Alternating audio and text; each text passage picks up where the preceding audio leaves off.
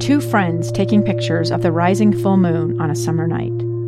Two teenage kids doing what teenage kids do. When a stranger with a gun and a death wish changed everything.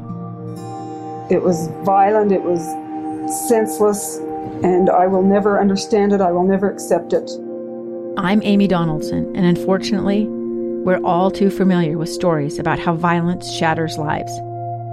But what we rarely see is how they are rebuilt.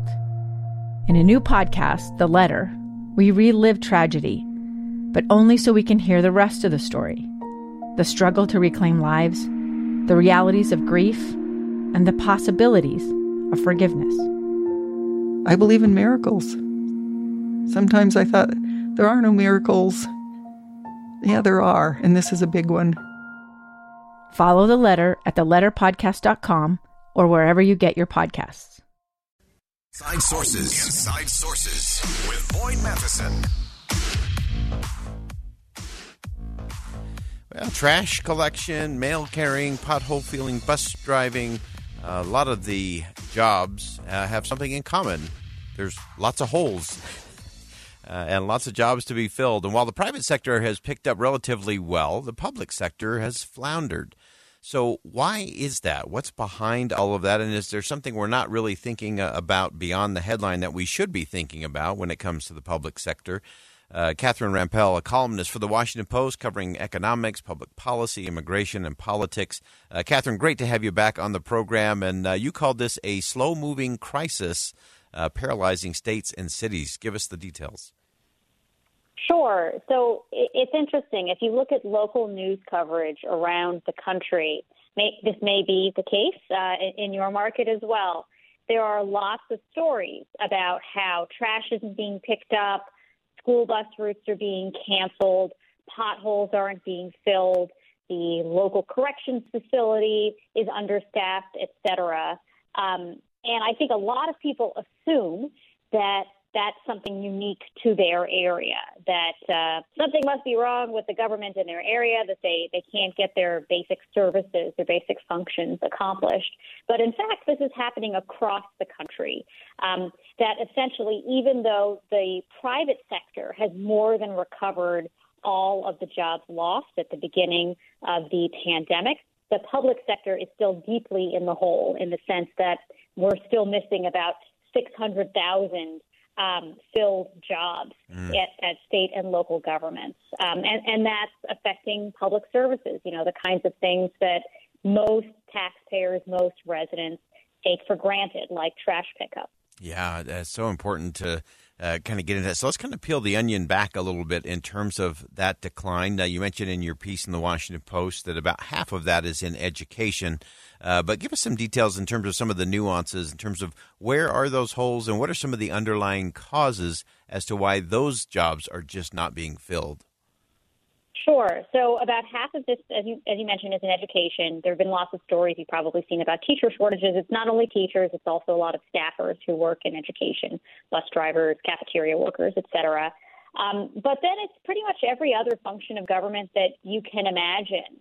Um, I've heard about shortages of child welfare advocates, uh, people who you know uh, uh, either represent children's interests in courts or in social services type offices, heavy equipment operators, the kinds of people who maybe work on road construction or um, uh, hauling various kinds of, um, you know, goods in, in city trucks, county trucks, whether it's trash or or various other kinds of waste.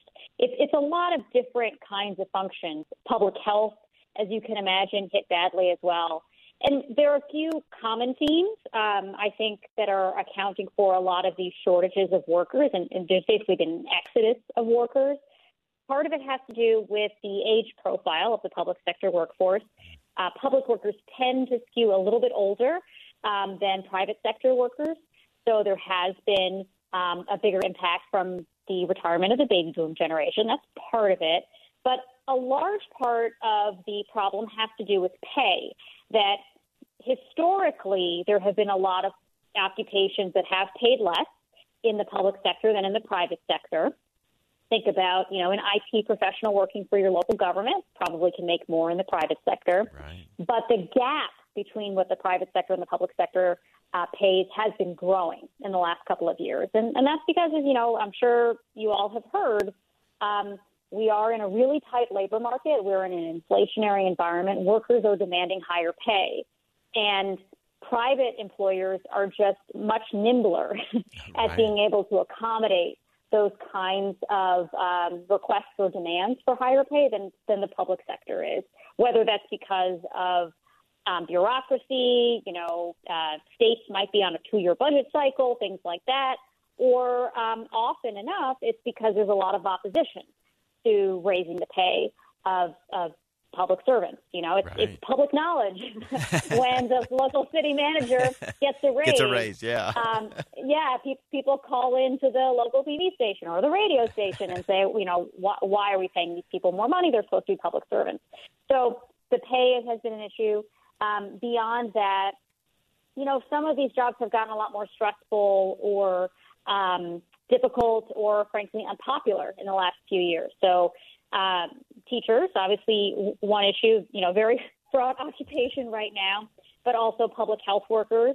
Uh, you know, if you're a nurse and you've been administering COVID vaccines, your job has gotten a lot more controversial. Maybe, Right. um, you know, you're, you know, you're getting harassed by the public um, you might prefer to, to take a job elsewhere.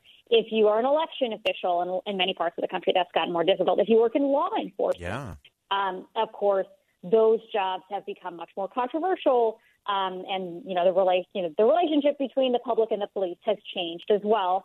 So some of these jobs, in addition to you know not keeping up with inflation, they've also become more unpleasant, and people are are seeking uh, opportunities in the private sector. So so that's part of it.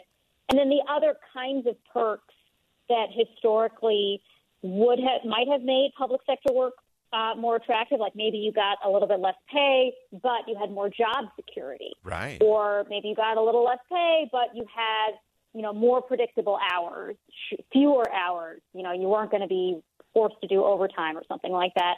Those kinds of benefits um, have become less reliable too, in part because there were huge layoffs early in the pandemic. Um, so that you know, if you thought you had job security, maybe you're in, in the public sector, maybe you're thinking twice about that. And then you know, there's been a lot of forced overtime in certain kinds Right. of positions in the public sector. So, like I heard, I've heard stories about corrections officers who can't leave at the end of their shift because the replacement officer doesn't come in, and there are legal requirements about you know how many how many um, sheriff's deputies or whatever have to be on duty um, at a jail. So uh, so people are don't don't have some of the benefits that were at one time associated with these jobs that might make up for uh, the fact that they're not as remunerative in other traditional ways. Yeah, it's so fascinating. Uh, great look uh, in there. The, I, I love the fact that you got into this whole idea of just kind of the, the feeling, the, the stress, the, the fact that it's unpopular, uh, some of those things uh, clearly. And then you add uh, the non competitive wages and the staffing shortages piece. I think that, that burnout is such a, a real issue as well. Uh, anything just real quickly uh, in terms of what's on the horizon? Any shifts? Anyone getting creative in terms of dealing with this? Uh, so there are districts that are raising pay, um, may, maybe even raising pay a lot more than they have in the past, but maybe still not enough to account for uh, how how much inflation is right now, how high inflation is. But you know, so, some places are, are raising money. Um, I think that there are some places that are like trying to remind people about the psychic rewards of public service. You know, you're serving your community. You're um, you're a great patriot. I've, I've heard a lot of pep talks in my reporting I bet you over have. the last few months, and I'm sure that's helpful. Um, you know, because morale has been suffering for all of the other reasons we've been talking about. But you know, ultimately, ultimately, I think a lot of workers are going to look at the options that they can get in, Yeah. in different kinds of jobs, and it's going to come down to who pays me better, who has the hours that I want. You know, all of the usual things. How how is the commute? All of the usual things that people care about. And if public sector jobs can't compete on a lot of those dimensions, I I fear that there will continue to be deterioration of a lot of basic uh, government functions like trash pickup Yeah. going forward. Absolutely. Catherine Rampell, columnist for the Washington Post. This is a great piece. Slow moving crisis, paralyzing states and cities dealing with those public sector workers. Uh, such an important part of the process. We'll step aside for bottom of the hour news. Much more to come on Inside Sources here on KSL News Radio. Stick around. A stranger with a gun came upon two teens taking pictures under a rising full moon. But violence is only the beginning of this story. Sometimes I thought, there are no miracles. Yeah, there are. And this is a big one. I'm Amy Donaldson, and I've spent my career talking about how lives are undone by violence. The Letter is a podcast about how lives are remade. Follow The Letter at theletterpodcast.com or wherever you get your podcasts.